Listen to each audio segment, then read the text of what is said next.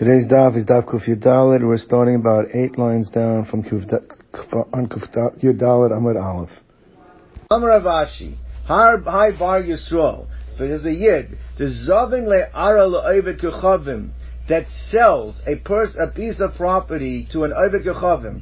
A mitzvah de Bar Yisrael and it's now on the boundary. It's Jewish owned land that he sells now to an Ovid Kochavim, and now he's done. He's put an Ovid Kochavim on the boundary with another Yid, uh, Yisrael Mitzvah, Mishamtinan Le.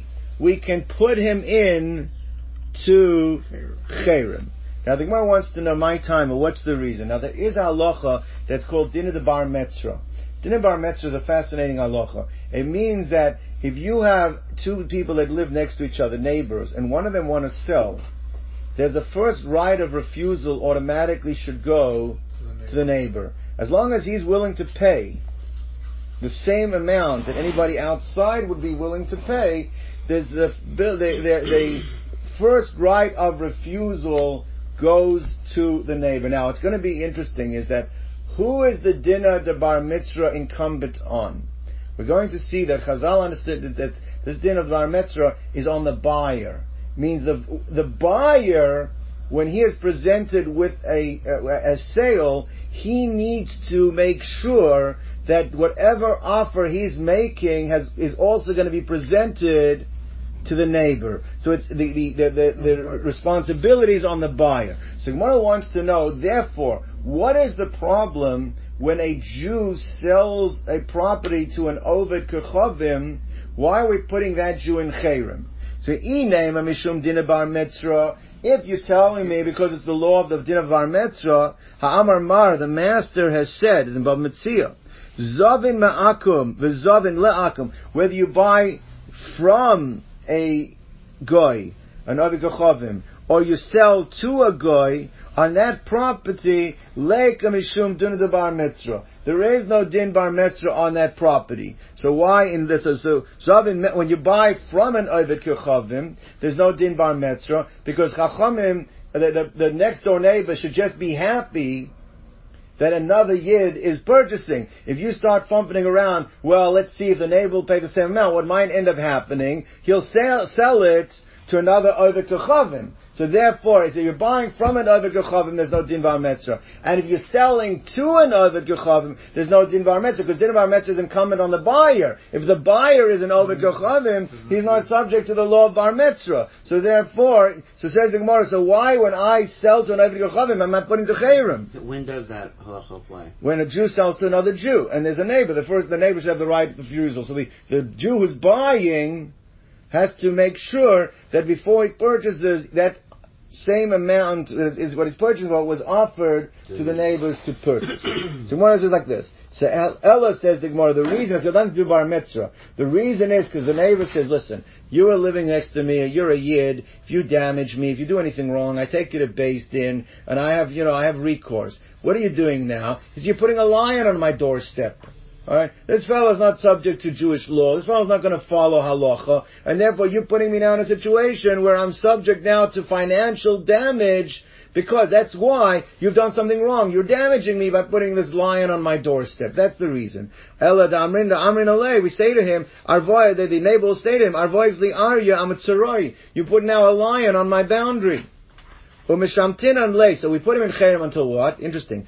Ad kabla lei kol unsa osim machmose.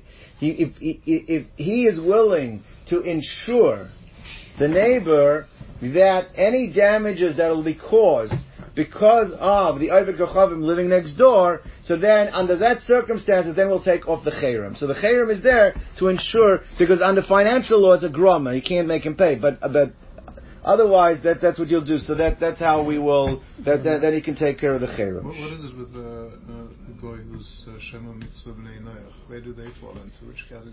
Again, I, I, I hear. I mean, you have to say, you know, you have to, if you are sure that the person over there is going to be someone that's not problematic, maybe it's different. When I was dealing with the Avid Gachavim that generally that they were dealing with in those times, they were, they were, uh, it didn't say Ger Toshav over here, it says an Avid Gachavim. Sag du, Eilige Mishnah weiter. Not as. Now we're talking about the tax, the, the, the customs office and the tax collectors we talked about in the earlier Mishnah. These are the ones that are doing it illegally. So it's considered stealing from them. If you take, you buy from them, it's you're buying stolen property.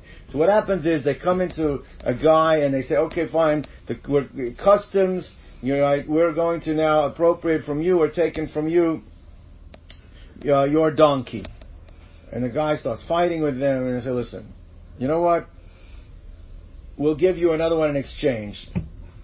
Not as valuable as the one that we're taking, but just to get you off our backs, take this one. Now the problem is, you know that if they're giving you another donkey, that donkey probably belonged Somebody. to somebody else. Are you allowed to take that donkey in exchange for the one that they're taking from you? Alright? So not l'moichsin es chamayro. So the custom officers took, seized his donkey, but not l'chamar in exchange they gave him another donkey. Or not listing, or robbers took es ksusoi, and I guess those that felt bad for not ksusacheres, they gave you another set of garments. Same problem, is that they probably stole it from somebody else. Says the Gemara that you can keep it because the assumption is the assumption. That's right. Gemara says no, no, no. It just because We can assume that both in the case of the customs officers and in the case of the robbers, that the item that's being given to you, there was yush on it, which allows you to keep it. They're the cleaners and they give you something else back. Now that would be different because I don't know if there's yush in that case. Right. All right. Says the Gemara like this. I had that with a couple of shirts once. Yeah. I got that shirt. all the so- time. All right. Hamatzil min hanahar. Let's say you see an animal flo- uh, flowing down the river. There's, there's been the river is, uh, is, is, is, is now there's a there's a flood, and you have an animal flowing floating down the river. O min gaius. Gaius is there's marauding troops.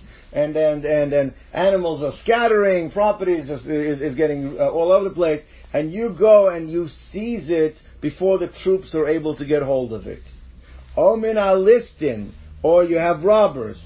Im nisyasha baalim. Now here it says, doesn't say because you assume that it was there. What does it say? If there was yush of the owners, if you're aware that the owner said that Vailan the Chisron kiss, woe to us for our loss of money, Harei shalo, then you're allowed to take it. The Gemara is going to say that these two uh, pieces of the Mishnah seem to contradict each other. Because in the first case, we also said there was listim, and then it says you're allowed to take the garment from the listim because you can assume Yeah. they were miyayish. And here it says that you can take from the listim only, if you save it from the listim only, if they were miyayish. So one is going to say it depends if the robbers are yidden or goyim. The one is going to say going to make a difference. We're going to go both ways on that, but it's not a contradiction. All right. The chain, we'll see what the connection with the chain. And so too, if you have a nechil shel dvoirim, you have a swarm of bees. Now bees swarm around a branch. So the case over here was, is that your neighbor down the road is a beekeeper, alright? And what happens is, for whatever reason, the ana, these bees leave him and swarm now up the road, and they now have attached themselves to your tree, right? Im nisyashu, if you know for sure that the neighbor, upon seeing his bees leaving his property, was miyayish, made the declaration that I'm being miyayish, and he doesn't expect, intend to get them back, harei elu shalo. So the guy who is down the road is able to keep those bees. but otherwise, he would have to return them. Amr Rabbi Yochanan Baroka. Ne'menes isha o cotton that a woman or a child who generally you cannot accept their testimony, the one is going to talk about why here we can. They believe lomar mekan yotza nechil zeh. That they say, let's say uh, the beekeeper is not being mayash and he's running around and saying, "Did anybody see where my bees went?" And they point. They said, "Yeah, we saw your bees go for into that uh, into that house, into that yard." Now, the testimony of the child is what's being used, or the testimony of the Isha, to determine that it was his bees that are ending up in the other guy's rishus. Not a problem. You can rely on it in order to guy to be able to get the, the, the, the, the bees back. Umahalach v'sov sarech haver lahatzos nechilo. Second of all, you don't need permission. If your bees have attached themselves to somebody else's tree, you're allowed to trespass. Mm-hmm. You're allowed to go through the property to get your bees. Then hizik, and even if you have to cut through some vegetation or whatever it is, without permission, you can cause the damage on condition though that you pay. Mishalem Masha Hizik. That's fine. In order to get access to your bees, but what you're not allowed to do without permission, let's say the bees have attached themselves to the guy's branch. You can't say, well, it's a lot easier for me to get them to move. Just let me chop off the branch without permission and say, well, I'll pay later. That you're not allowed to do. The only permission was to get access to it. If now it's going to be big, a bigger headache, you're going to have to make a thousand trips to be able to get your bees. But that's not your headache. Or you have to negotiate with the owner to allow to chop down the branch. But to arbitrarily chop down the branch, then I'm going to pay later, you're not allowed to do hezek al manas l'shalim. Avalo yikot it's socho, but you cannot chop down uh, the the branch almanas litenes adomim with the inter- contingency to pay the money. Not allowed. From Shmuel ben Osher Rabbi Yochanan Baroka disagrees. Omer, he says part of the takana, the same takana allows you access to your bees on condition that you'll pay with the damage you cause, also allows what? Cutting down. To cut down the branch. He says, Venosin is the and you, as adamim, and you'll pay for the branch. Zog the Gemara weiter. Tana, we learned in a Brisa, the Brisa disagrees with our Mishnah. Our Mishnah said that if you get a exchange donkey from the Mochzin or from the robbers, you're allowed to keep it. Says the Brisa, no. Im notal, if you took a donkey in exchange, you get, you gotta give it back. You don't give it back to the robbers, you don't give it back to the, uh, ta- to the uh, customs officers. Now, what does the Tana hold? Why does the Tana disagree with the Tana of our Mishnah?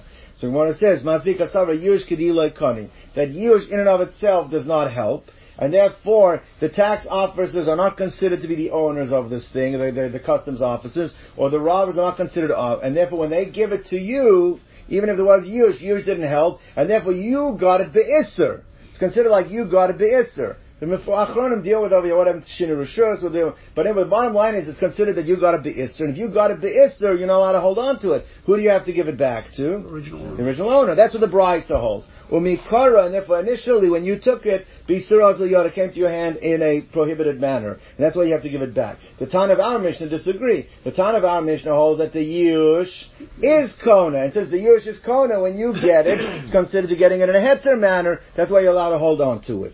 Now, Ika de Amri, there are those that say that the Pshat in the is not the way we read it. The Brisa is like this.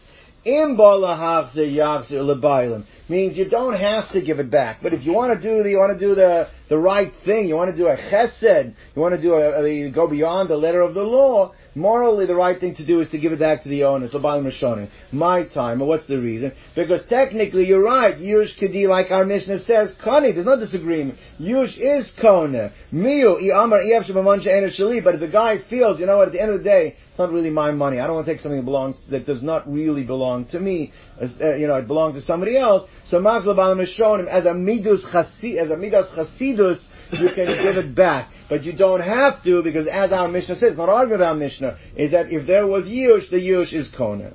All right. Hare elu shalom ifnei shabalim. All right. So but Rashi learns actually we're addressing the contradiction between the first part of the Mishnah, which mashma that there's an automatic yush, and the second part of the Mishnah, which implies that uh, only if you actually heard the owner has been miyash, you can take it. Now, Amar Avashi, lo shonu elo listim over to Chovim. When do we say that uh, you can assume that the owners were that the owners were miyash? if it was Oivdei Kechavim, because the person who knows that an Oivdei Kechavim robbed him, what is his assumption going to be? Never getting it back. Ava listim Yisrael, but if it's a Yid, you feel maybe he'll do tshuva, or maybe it's easier to deal with, or maybe you can get it back from him. So therefore, by a Yisrael, if it's an Kechavim Yisrael, you don't automatically assume that what? There was Yush. Loy. Because Savalamachan has taken a labor dinner. tomorrow I'm going to take him to court, and I will get it back, and we'll be able to get it back. So by, it makes a difference. But it's worse by a guy than it's by an Avram than it's a, by, by, than by a guy. Maskila Rabbi Yosef, Ada Rabba, Rabbi Yosef disagrees with Rabbi Ashi. He says, on the contrary, the other, I agree there's a difference, but the difference is exactly the opposite.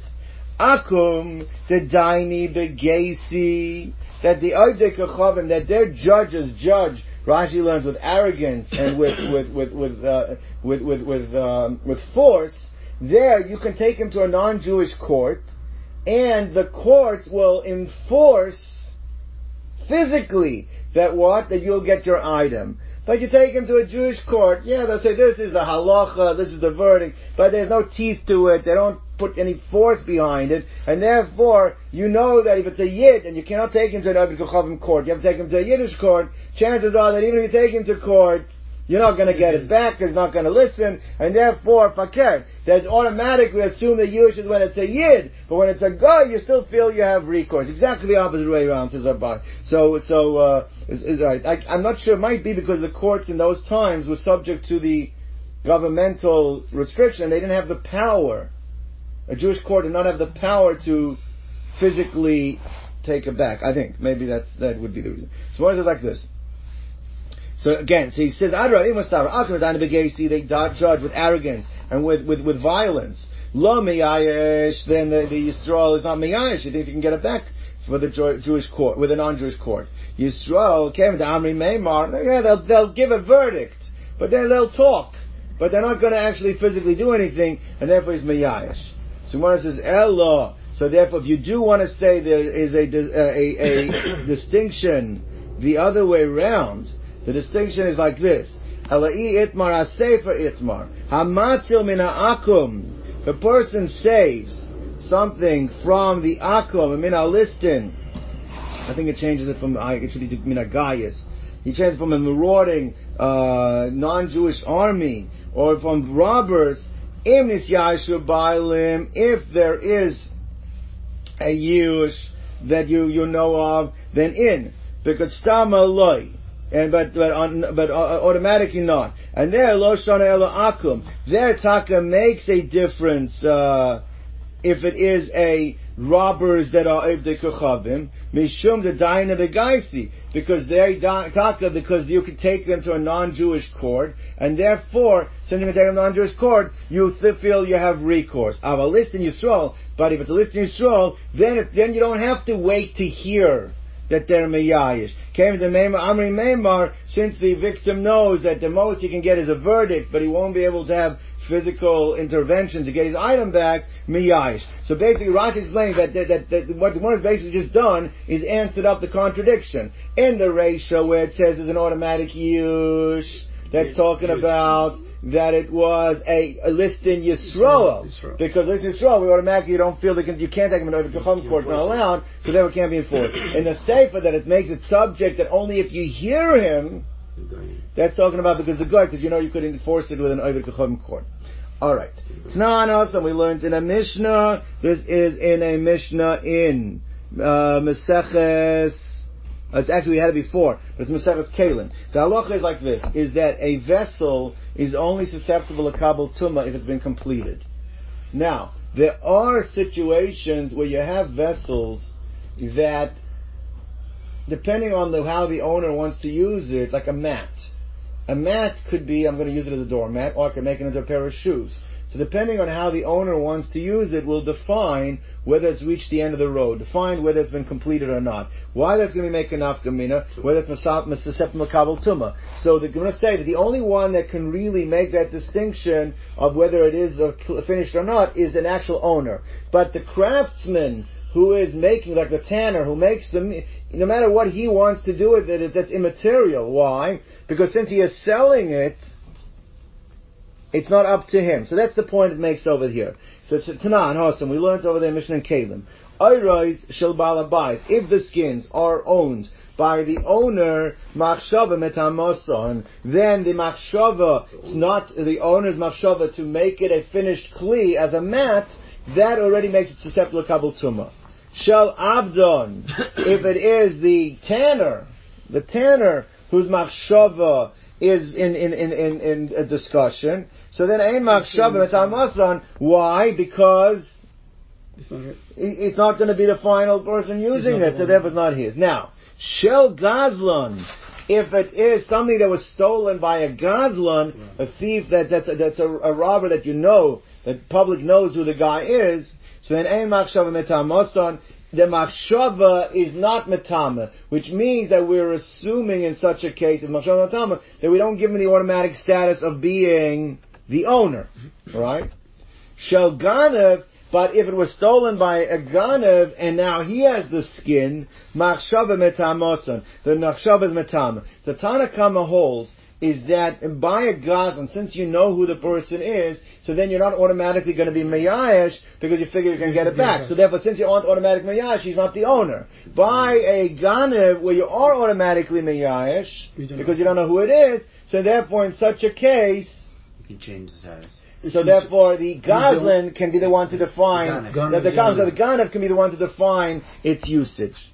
Now, Rav Shimon holds exactly the opposite. Rav Shimon says as far as the other way around. If a guy has the audacity to publicly come over to you and say, "Give me your watch," then that's a guy you're not going to be messing with. Never. That's a guy you're never going to get back. So that's where you're mayash. A guy that was afraid of you. The fact that he's afraid of you means if you catch him, Get it back. So then you're not Miyash. He holds exactly the opposite. So Rav Shimon Aimer Chilvat Dvarim, the opposite. Shel Goslin, if it's a, mat that the Goslin has, Machshav Tamosan, then he is. He is the owner and he can define its usage and, and make it susceptible to Tumah. Shel Ganav belongs to Ganav, so then a Machshav Metamosan, the Machshava of the Goslin is not enough to make it susceptible to Gabatumah. Why? Lefi Shalon is Yashua Bailin, because we don't assume by the Ganev that there is automatic yush. Why not? Because you figure if the guy is afraid of you, so you'll get information who stole it from you at the end, you'll be able to get it back. Alright. So now, comes along Ula. He says the simple reading of this Mishnah in Kalim is machlokas bestam, is when we don't know was there yush or not yush. And the question is, where do we make the assumption that there was? One says by Ganav, one says by Gazlan, depending on the Sforas. Aval beyadua, but whether it's a Ganav or a Gazlan, says Abai, it's mashma, that if you heard the victim be meyayish, then what?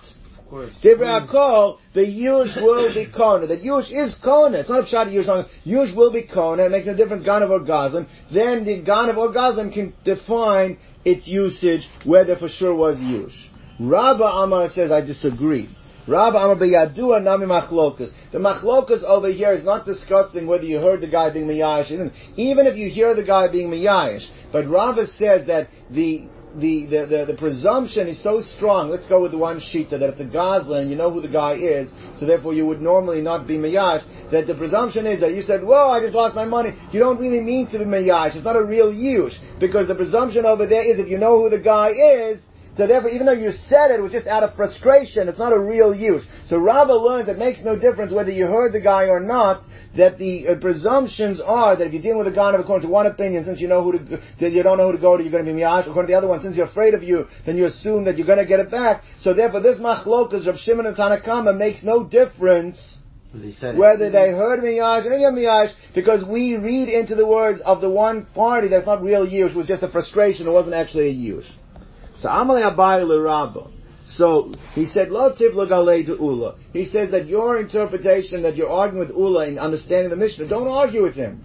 Right? This nisim kavase. Because we have in the Mishnah, the Mishnah reads like him. What does the Mishnah say? The Mishnah says that by a Ganav, in the sheet of Rav Shimon, it says by a Ganav he cannot change its status. Why? Because Lefi Shalon is Yashua Bailim. The reading is because their Bailim were not Miyayish. What does that imply? That if the Bailim would have been Miyayish, it would have considered their Yush. Time of Delon is Yashua Bailim. Only because it says he wasn't Miyayish. Aval is Yashua Bailim would have been Miyayish. Hare Elu Shalo. Then it would have been considered like his and he could change its status. The Chayra says, uh, uh, says Abaya that Ula's way of reading it fits much better than Rabbah. You sound wrong. So Gemara says, Amalei. So Rabbah answered him, I, don't, I, the way I understand the Mishnah, what does it mean? Because the owner wasn't Mayayish. What I understand that to mean, that means even if you heard him be Mayayish, what?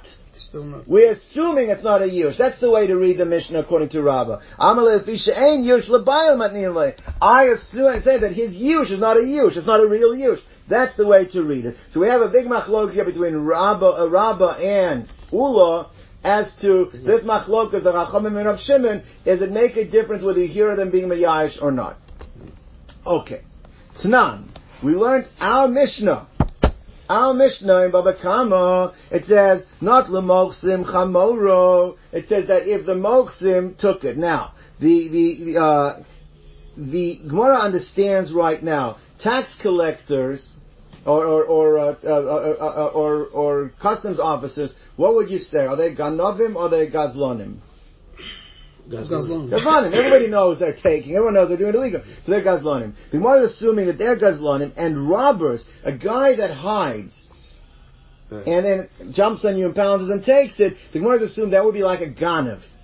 It's not like a guy in the middle of the street in front of people's doing it. So the Gemara is assuming right now that the listim, when it talks about listim, listim are people that surreptitiously, they're coming, they, even though you see who they are, but they're doing it in a hidden manner, and they're doing it like where nobody else is around, they assuming, the Gemara assumes right now it's considered more like a Ganav. So therefore, we have our Mishnah that says basically, that both in the case of a Goslin, which is the tax collector, and the listim, which is a Ganav, in both cases, we allow, uh, the, the, the, the, you're, you're allowed to keep the donkey because we rely on the Yush. Right? That's, that's what, that's what our Mishnah says. So when it says like this, money. Who is the author of our Mishnah? E Rabbanon, if you want to make it going like the Rabbanon, then Kasha Goslin. And the question is, how could, in the case of the Goslin, the case of tax collector, where you said they hold that a, you don't assume Yush by a Goslin. So then why would you be able to keep the donkey in the case of the Goslin, according to Tanakam the Chachamim? And here Rav Shimon, if you want to make our Mishnah go like Rav Shimon, the Kasha is going to come out, the Kasha, the case of Ghana, the case of Listim is going to be difficult, because that's Gneva, and by Gneva they held, you cannot assume by Gneva. Rav Shimon said by Gneva you can't assume that there was Yush. So then why are you allowed to hold on to the donkey? So either way you're learning. Now Bishlom Ula, it's not a problem, because Ula will tell you, even though it's very difficult to read in the Mishnah, the one they're trying to speak out, that this answer is really, could have been pushed away, but at the end it's pushed away with a new answer. But you're going to say, you'll have to learn how Mishnah's talking about, where you actually heard them. So you heard them be Mayash, so it goes like everybody. Both Ganav and Goslin, you heard them being, your victim was Mayash, you can keep it. But that only is an answer according to Ula. According to Rabbah, that won't be a good enough answer, because according to uh, Rabbah, the machlokas exist even when you heard them. So then how do you learn our Mishnah? So when it says like a bish lama leula, to amar biyadua that when you know that they're miyayish kani, then the yush is kona. So achanam, you'll say that our case is talking about biyadua that you know that they're miyayish. But divrei goes like everyone. Ela le but according to the sheet of rabba, to amar biyadua nami machlokas, the machlokas exist even if you heard them being miyayish. Hamani, who does it go like lo rabbon, not like the Tanakama, but lo Rab Shimon doesn't go Shimon. So it says, you know what kind of robbers we're dealing with? It's listed in Mizuyan. It's armed robbers. It's not talking about regular robbers, it's armed robbers. Armed robbers that come with guns, they're also not doing it in a private, clandestine way. They do with guns, and therefore they do not fall under the category of uh, of of, of. They are falling under the category of Gazan. Rab Shimon he. So Gemara says, Gemara says, one second. So you want to tell me that's not Ganav, it's Gazlan. So then, Ihachi, Hainu Goslin. So therefore, why do we need another case of Goslin? If the case of Liston, you already gave an exa- case of the custom officers are considered Goslin. So why do you need to give me two examples of Goslin? So the same thing as Goslin. Where's the trade Gavni Goslin. Now the Tana wants to show you because there's two cases of Goslin. You could have thought that when the guy comes with a gun, he's hiding behind the gun. Maybe the guy's also afraid of you. Maybe that guy would not necessarily be considered to be a Goslin. Maybe you look at that guy like a Gun, if he wants to tell you, no, that's just another example of Goslin. But therefore, according to the way Rabbah will learn it, he will learn it's talking about two examples of Goslin, and then the author of the Mishnah could be Rav Shimon. Only by Goslin do we assume there's Yush, not in the case of Ganav. We're not talking about Ganav. Tashma, come and listen. Haganav, the Hagazlan. He had mentioned them specifically. A Ganav and a Goslin and an Anas. An Anas is a person who takes things by, also by, by force. I mean, he's paying you for it, right? Is that say over there? He pays you? Yeah, you can't refuse. Right. So an anas, hegdeshan, if they have items, they consecrate them, it's hegdish. Obviously, if you're telling me things that they can consecrate as hegdish, what are you telling me? That they're the owners. Right? Trumasan, and if they took something that needs truma and they separated the truma, truma is a truma, masra saying the is a masra. So money, who is the author that doesn't make a distinction between Ganav and Goslin that does Yush, you're going to assume it's Yush. Now, Irabon and Kasha Goslin, the case of Goslin is a problem. Irab Shim in the case of, of uh, uh Kasha Ganav, the case of Ganav. Now, Bishlam Ul again, according to Ul, it's not a problem, because what do you say? The Amr Biyadullah Kani, he says Yush Kur, when you hear the guy Miyash, according to everybody, it works. So Hakanam Biyadullah, everybody you heard, and Divra Kol. Ella le Rabba, the Amr b'Yadua, Nam Machlokas, Machlokas is also in a case of Yadua, so Hamani loy Rabban lo Rab Shimon, when it says Hachanami b'list in Mizuyan. When it says over here that it was a, a, a Ganav, it called him a Ganav because he is afraid I'm behind a gun, but it, the classical definition of it is really considered like a Goslin, and therefore it's, it's, it's, an armed robber, but that's why it really falls on the category of Goslin, and therefore that's why you can assume that there's the Rab Shimoni and it's kind of like Rab Shimon. So whereas the Yachi, then again, you just, then you just gave me two examples of Goslin. Whereas it's no, trade Kavni Goslin. We want to show you two examples of Goslin. Says it more like this. Iachi, uh, Ibais Ema, Hamat. There's another answer, would answer all the questions we had before. There's a third sheet to here. We had over here, there's an argument whether you assume uh, uh, by years, by one or the other, Rav Shimon and the Chachamim. Says the Gemara, there's a third sheet. The Rebbe, or the Sanya Rebbe, Omer, Ganav Gazlan. Rebbe says a Ganav has like a Gazlan. There's no difference between a Ganav and a Gazlan. And now, what does it mean there's no difference? Kaim Alan, we're going to see at the end of the Sugya, the Gemara concludes what he meant was, he holds like Rav Shimon by Gazlan, that you assume Yush by Gazlan. And when he says a Ganav is like a Gazlan, means you also automatically assume Yush by Ganav. Now, if you assume automatically Yush both by Ganav and Gazlan, then you've answered up all the questions before. Because how can you have by one or the other? You're right. It's not going up like the Tanakam, not Rav Shimon. It's going like the Shita. Is the Kaim along the Gazlan. It's going like uh, that. He's told that what he meant was it's like a Gazlan like Rav Shimon. A Ganav and a Gazlan are equal. That there's an automatic use. Was quoted before. Rabbi Amar Omer Anisa. Rabbi said, I say that a Ganav is considered to be like a Gazlan. So the Gemara brings us back to an argument we had yesterday. We had a machlokes between Rabbi Eliezer and the uh, between uh, uh, I'm sorry, the uh, Rav Shimon and the Chachamim. What was the machlokes? Is that we know that there's two different uh, types of theft. There's what's called a, a geneva and a gazela, a ganav and a gazlan.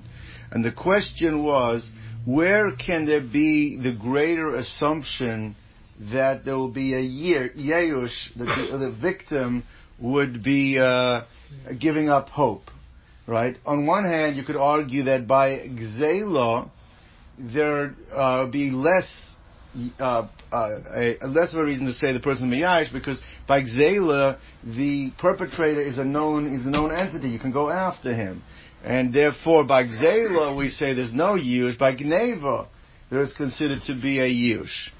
On the other hand, you could argue that gzela, if the person has the audacity to confront a person publicly and take something away from him, he obviously is a person that's not afraid of anything. And therefore it could be that in such a case the victim feels that such an individual, I have mm-hmm. no recourse, and therefore that's where his mayash, whereas the Ganav is scared of me, so I don't know who he is now. We'll check the cameras. We'll check. We'll find out who he is. I'll be able to go after him. So therefore, that was a machlokas tanoi, machlokas between Rav Shimon and and the chachamim. Now, Rebbe made a cryptic statement. He said, I consider to be a ganav like a goslin. Now that could be taken two ways. Is he considered to be a ganav like a goslin, the way Rav Shimon defines a goslin, and by Rav Shimon holds by a goslin there uh, there there is yush, and then by a ganav we consider it to be yush, or does he go the other way? Does he hold that I'm, I'm saying ganav like goslin the way the chachamim understand? And then in neither one he's holding. He's holding the way that the Chachamim consider that there's no Yush by a Goslin, so there'll be no Yush by a Ganav either. So what Rebbe is equating the two, but is he equating the two to say that there is Yush by both, or is he equating the two to say that there's no Yush by both? What did Rebbe mean? That's more wants to know here. See, Boilahu. Tomorrow wanted to know. Kegazlin to Rabbanon Ka'amar. Does he hold like a Gazlin of the Rabbanon? And then like Kani, then you don't say that the Gazlin uh, or a Ganav would be Kona according to Rebbe, because he considers to be the Gazlin that is not an assumed Yush. Ideal, Gazlin Rab Shimon, or maybe that he considers to be like the Gazlin of Rab Shimon, Ka'amar, and therefore, whole, then for, if it's a Gazan of, a Ganav is like the Gazan of Shimon, just as Shimon holds by a Gazan, there's an assumed, automatic assumed Yush, so too by a Ganav we would assume it. So that's the question of an Yeshiva going to go. we're going through a Gemara now that is very, this, this Shakvatar is the same as we had yesterday. Tashima, come and listen. We had in the Mishnah of Kama. Not Lemaichsin Chamayroi. If the uh, customs officers seized his donkey and replaced it with another one, right? So, it, so now the mochzin are considered to be like a goslin, because you know who they are, right? So it says you could hold on to the donkey, but it said, but if robbers and, and, it said also, and if robbers did, if Liston came and did the same thing, and they took away your garment and gave you a different one, you could also hold on to it. So now, basically the statement of the Mishnah is saying is, and the Gemara's assumption right now is, Mochzin are considered to be equivalent to Gazlonim, and Listin, who hide and ambush you, are considered to be like Ganovim. But both entities, it says you can keep the item that they exchanged it for. Ah, they stole it from somebody else, so why are you allowed to keep it? Because we assume that there's an assumed use. Now, who is the author of our Mishnah? We right now assume that the author of our Mishnah has to hold by both Gzela and Gneva, there's an assumed use.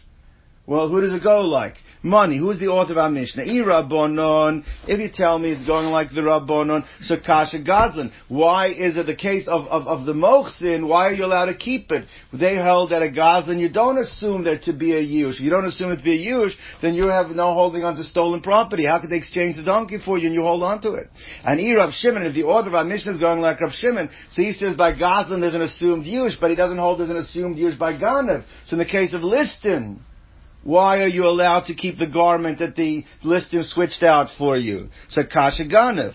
Now, Iyamar Bishlomo Rebbe Kagazlin Rab Shimon. Now, if Rebbe's Shita, when he said a Ganav is like a Goslin, he meant like the Goslin, the way Rab Shimon understands that there's an assumed use. Which means he has, then he's saying that both Ganav and Goslin is an assumed use. Then we found ourselves an author of our Mishnah, which is great. That's Rabbeinu HaKadosh, redacted the Mishnah. This happens to be his opinion. The Kani, so therefore, the Kani, Hamani, and, the, and, and the Yerkone by Goslin, so Hamani Rebbe, then the author of our Mishnah is Rebbe, and Rebbe, he, Shumachi Kani, and therefore you're Kone both by the Ganev and by the Gazlan. Ella, I Amar ki Gazlan Rabbanan ka Amar. But if you tell me when Rebbe said a Ganev is like a Gazlan, he meant the Ganev is like the Gazlan, the way the Chacham understand the Gazlan, where you don't assume that there's Yush. Well, it means in both cases there's no Yush. Then we don't have an author to our Mishnah. And therefore both Ganev and Gazlan will be like Kani. So Hamani, who's the author of our Mishnah? It'll be low Rebbe, for sure not Rebbe. Rebbe holds in both Ganev and Gazlan, you're not assuming a Yush. But low Rav Shimon, not going like Rab Shimon, below Rabbanon, and it's not going like the Rabbanon. So therefore, this would seem to indicate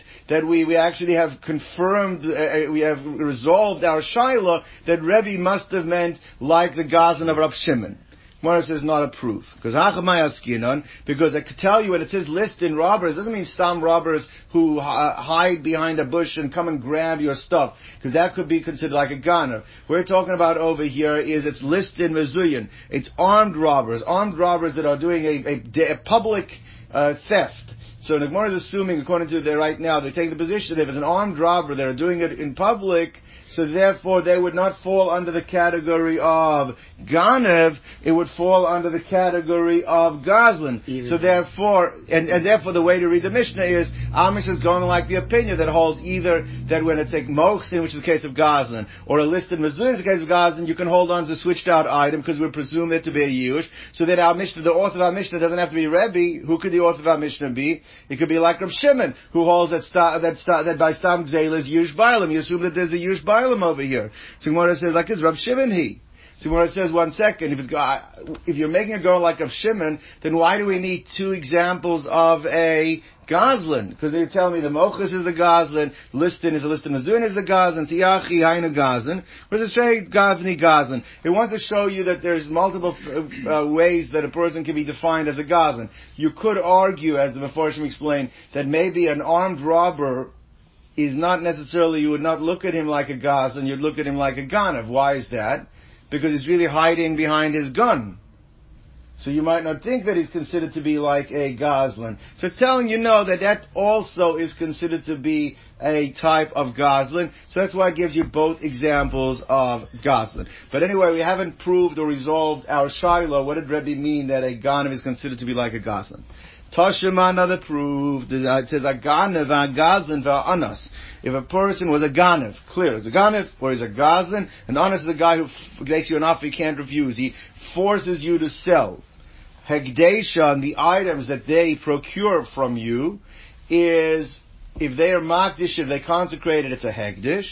And trumasa, and if it's grain and they separate truma, or it's one of these minim that need truma, it's considered to be truma. Umasra sayin, and when they separate meiser, it's considered meiser, which means obviously that these three parties are considered owners of the item, which means, and it doesn't say, it says across the board, it's mashma that you assume there to be yirush in all three of these cases. Now it says Ganav and it says Gazan. So same proof was had before, money. Irabbonon, if you tell me it's Rabbonon, then it's Kasha Gazlan. The Gazlan case is difficult, because according to the uh, Chachamim, yes, we assume that to be uh, yirush by a Ganav, but we don't assume that to be a yirush by a Goslin. So then why would it be over Hegdesh and Hegdesh by the case of the Goslin? And Irab Shimon, if you tell him it's going like Rab Shimon, then Kasha Ganav. The case of Ganav is going to be difficult. So therefore, I Amr Bishleima, Ganav ke Rab Shimon, when Rebbe said that Ganav like a Goslin is going like the Goslin of Rab Shimon, which means holds that there's use both by Ganav and by Goslin. So Rav Shin Kamar, then Mishum Achri then we understand why this statement over here, this Brisa, we understand that all the cases are Kone, because it's going like Rebbe who holds that there's an assumed Yush by both Ganav and Goslin, then it's good, comes out good.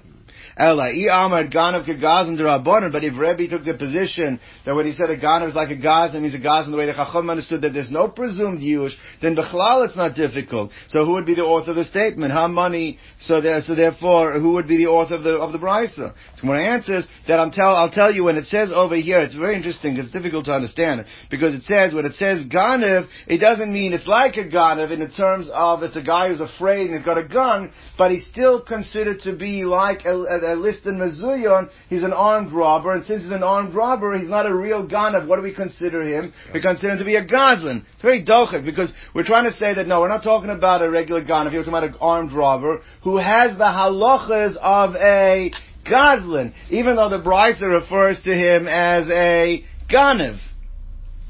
Right? So when it says like this, how money uh belisted Mizuya, and it's talking about an armed robber, and it is Rab Shimon. It's going like Rab Shimon's Shita, that holds that an armed, uh, uh, uh, who holds that because an armed robber is considered like a Goslin, so therefore both of these guys are Gazlonim, and they are considered to be this automatic use. Just, uh, you understand the difficulty over here. We're saying that when it says Ganav in the Brisa, what type of a Ganav we're referring to? An armed robber, who actually is a Goslin. Then you have to understand, so why the Brisa referred to him as a Ganav? I'm saying is because the fear factor is there by both of them. They're both afraid of you.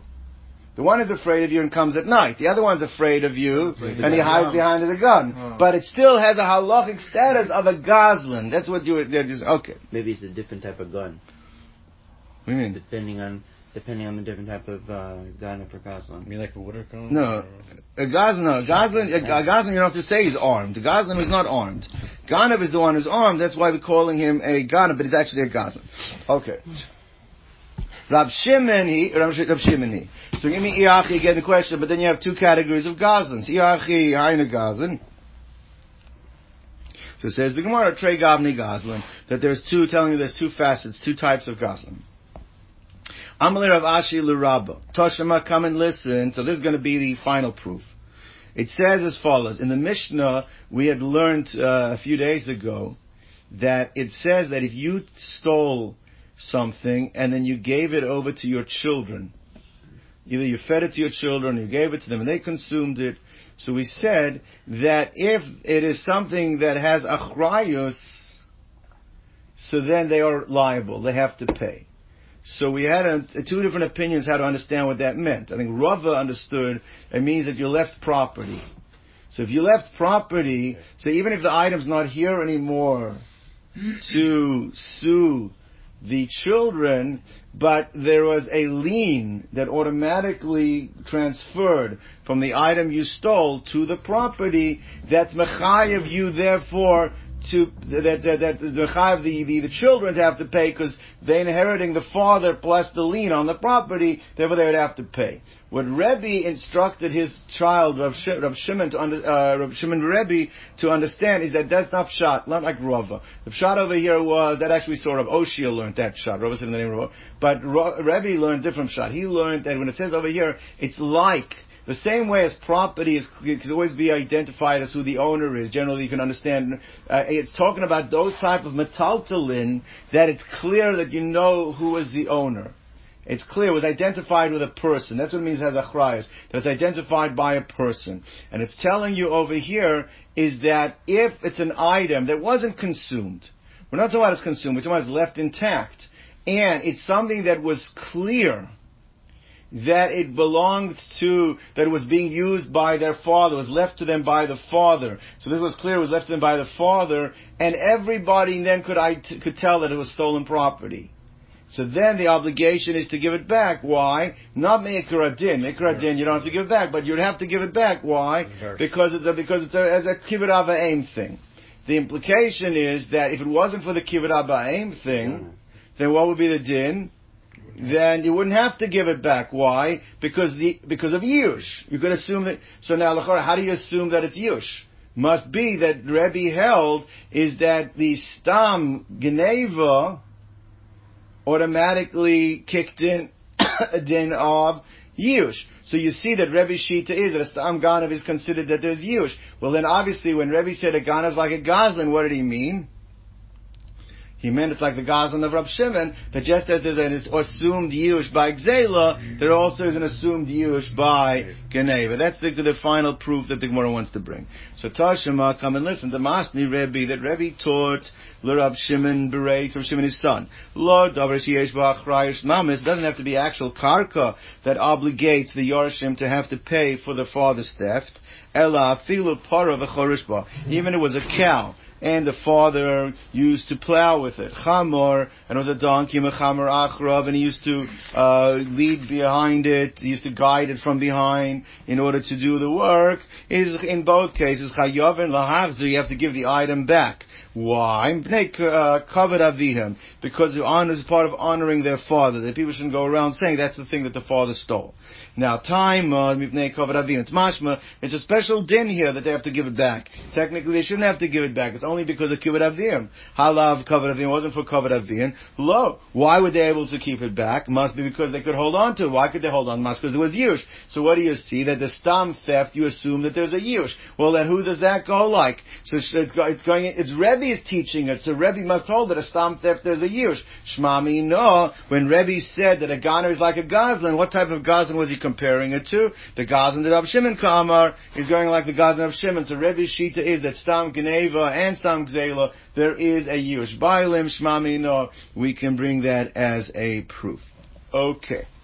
Now, the Mishnah recorded that if you have a, if the robbers came and they stole garment from you and they switched it out for something else, so then you're able to hold on to it.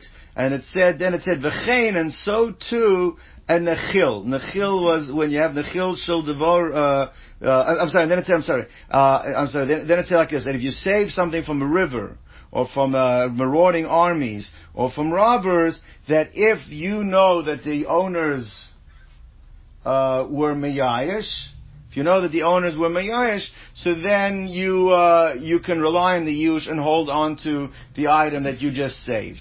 But if not, then you have to give it back. And that's it. And so too, if it was a Nechil Shel Dvorim, if there was a, uh, a swarm of bees, that you know that they were belonging to someone else, but you know that when it flew out of his uh, backyard, he was Mayayish, in such a case, it would give you the right to hold on to them yourself. So when it says, why do we, when you and so too, v'chein, and so too, what's the novelty? I mean, something belonged to A, and now he was Mayash, and now B has it, B can keep on, hold on to it. Why is that, a, why is that a big chiddush? You have to say, v'chein, and so too the din will be by the nechil, right? Everyone's to understand what, what the Gemara is bothered why. Why did you have to say, and so to the nechil? So Gemara is going to explain like this. Let me explain it outside and we'll see in a second. Gemara is going to say, is that the emes is, you, that you might have thought that we're actually more lenient when it comes to bees. Because bees, as the Gemara says in other places in Shas, are really items of hefker.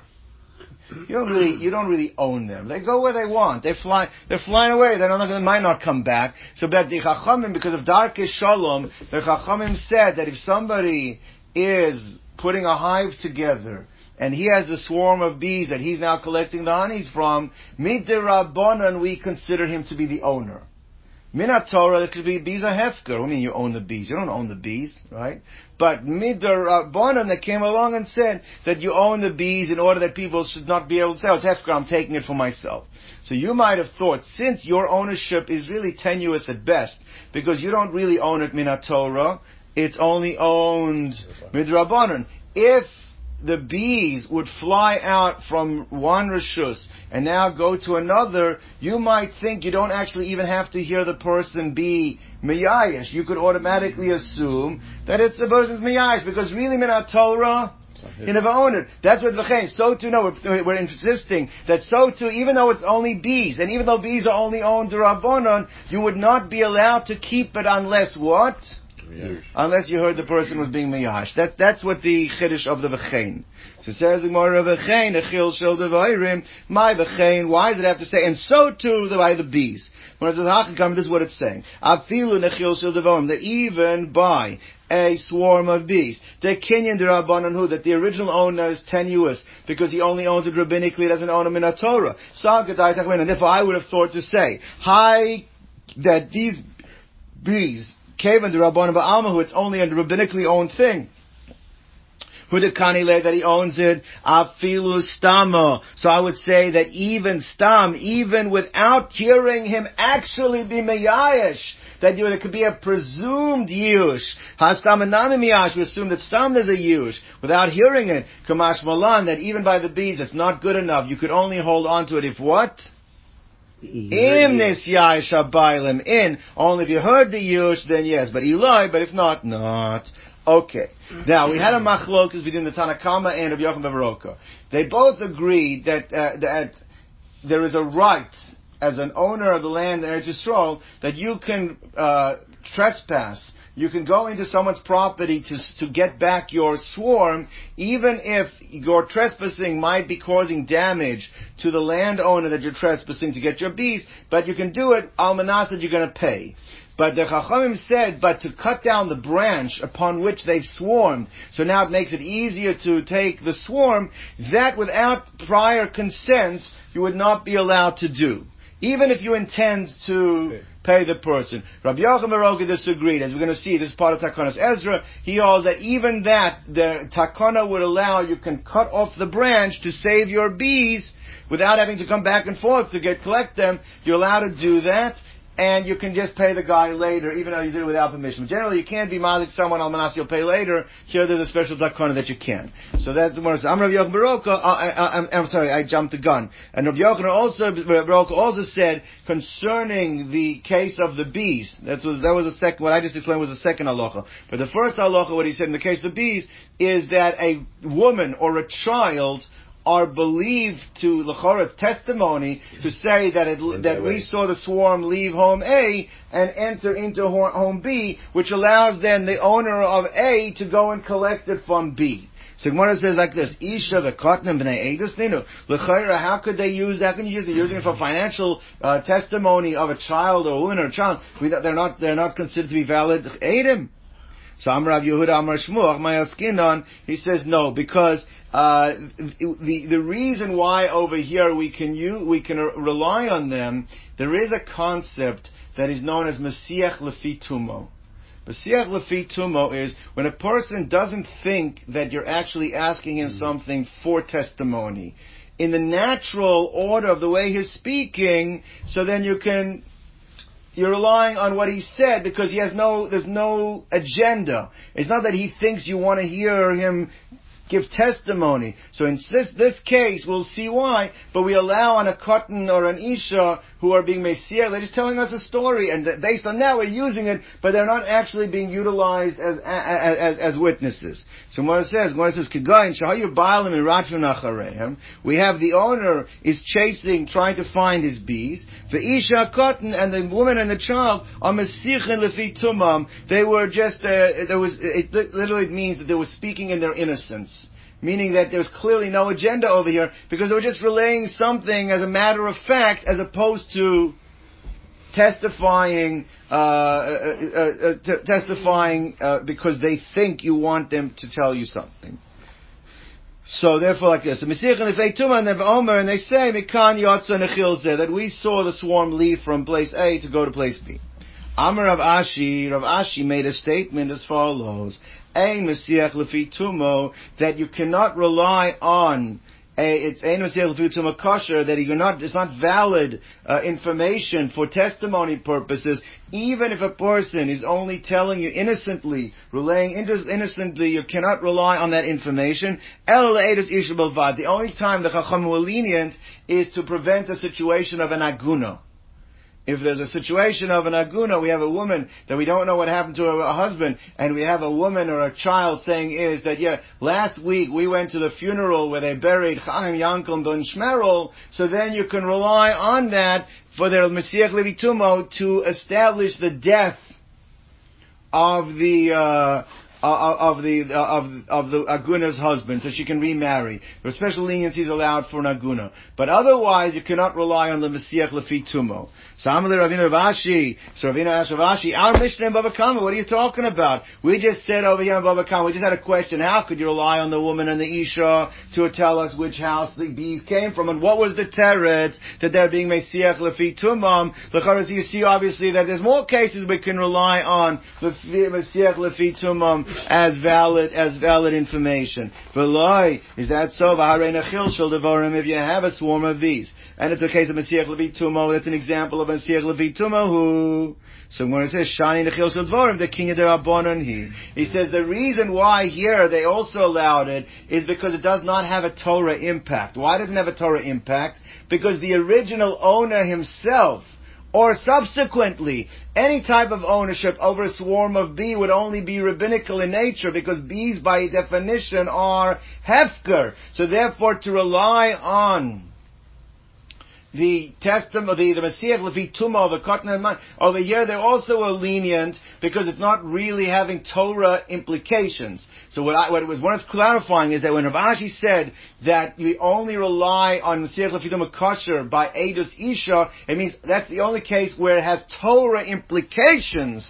Will we rely on Lefi Tuma for rabbinical implications? Yeah, we rely on it. But for Torah implications, they're talking about an Ashes Ish. I mean, they're talking about serious things. She's remarrying. So that's the only case where they relied on it. But other things that are not Torah, necessarily Torah-based implications, that would not be problematic. Says the Gemara that Mesiach Lefituma is only, uh, it's over here, it's only, uh, the Nechil Shadvarim, whoever owns it only owns Midrab Bonanhu. Says when a deraisa you tell me there's no other case of a Mesiach Levituma in a case of a deraisa. V'amar Rav Yehuda Amar Shmuel. There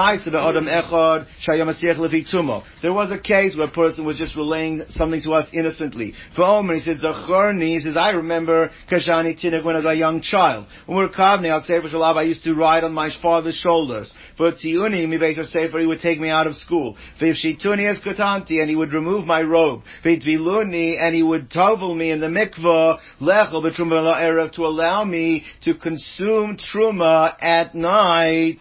And uh, Rabbi Chanina Messiah Rabbi Chanina concluded the story. Hachi v'chaveira v'dilin mimeni, and my chil and my friends would uh, separate when I would after I went to the mikveh. They would separate from me, not to come into contact with me, not to touch me, in order that they should not make me tamei. Vayukairin oisi yechan and eichel chalas, and they would call me yechan and the challah eater. Challah meaning the truma, the the, the the dough that was separated and given to the kohen. So therefore, basically, this person in the story is relating to the fact that what that he is a Kohen. So now I, you need Adis for that. That's a Torah implication about Shamayim. You know what serious uh, halachic implications. And what is Aveheleu Rebbe LeKuhuna Alpiv? Rebbe elevated this child, this now as an adult, but he, only, he relied on what he was testifying as uh, what happened to him as a child to make him be considered to be a Kohen. So lechora, you see that you see you're relying on Mesiach Levi Tumo for a deraisa implication. More says that was after Churban Bayis,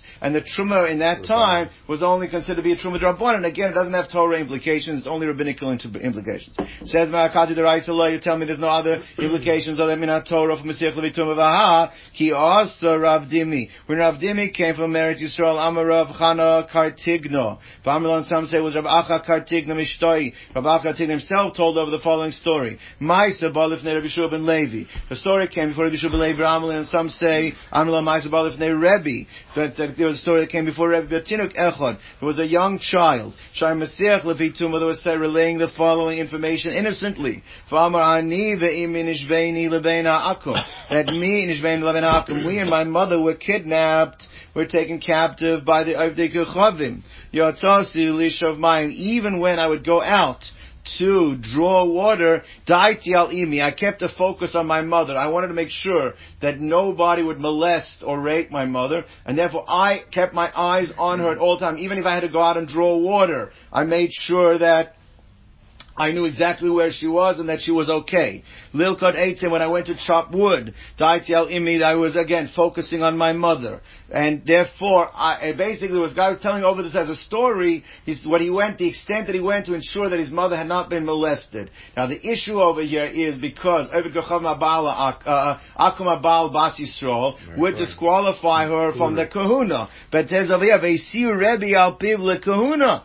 And Rebbe allowed based on this Mesiach Lefi Tumo, he allowed the woman to marry a Kohen. Oh, she already had the sons. Yeah, it should be an Almana. It doesn't have to be Ah, right. So anyway, so says the Gemara. without this, it's only eid echad. That's why we're relying. What's Is that? the? It's not a valid Adis. It's not a valid Adis, Because right? there's no two eight. There's no two Adam over there, and it's also Otherwise- it's not gay. I'm also right, whatever. So, Oh, right. so the point is as follows: he's testifying about his mother. Yeah. So Gemara says like this, and Gemara says b'shvuya hikilu. Again, by a captive, they they were lenient. Now Rashi says, why were they lenient? First of all, you don't know for sure anything happened, and the Gemara says in Ksuvas also that Bas Yisrael, she's menavalas atzma. She goes out of her way to make herself ugly, then unattractive, that they should not be drawn the the the, the of the Chacham should not be drawn to them. So bottom line, it wasn't just because of the Mesiach Lefi Tumo, it's because we were lenient in that case because there are other factors that can allow us to go on the chazaka that what? That she. That she had not been molested. That's why over there. It's not just because of the Mesiach Lefi Tumo. So, but Mesiach Lefi Tumo to change the status to rice, there was only one case we do that, and that is the case of um, that, that's the case of of uh, aguna. So aguna or shvuya, we said also that would be, but again, because there's other factors involved. Amar says like this: Amar avaloi yikot es socho. Says, but a person is not allowed to chop down. This is what the machlokas we said before. And the chachamim, are you allowed to chop down the the limb of the tree that has the bees swarmed around it? Tani, we learned in the Bride of Shmuel ben Yosef Yocham V'Roi Kaimer, Tanai, Tanai beis din he. There was a stipulation that was in effect uh, from beis din that you are allowed to trespass without permission and go into your friend's field. And not only that, Bekot Shel Chaveiro, and you can actually chop down the branch upon which the bees are resting, lahatzils nechilo, in order to save your hive, shel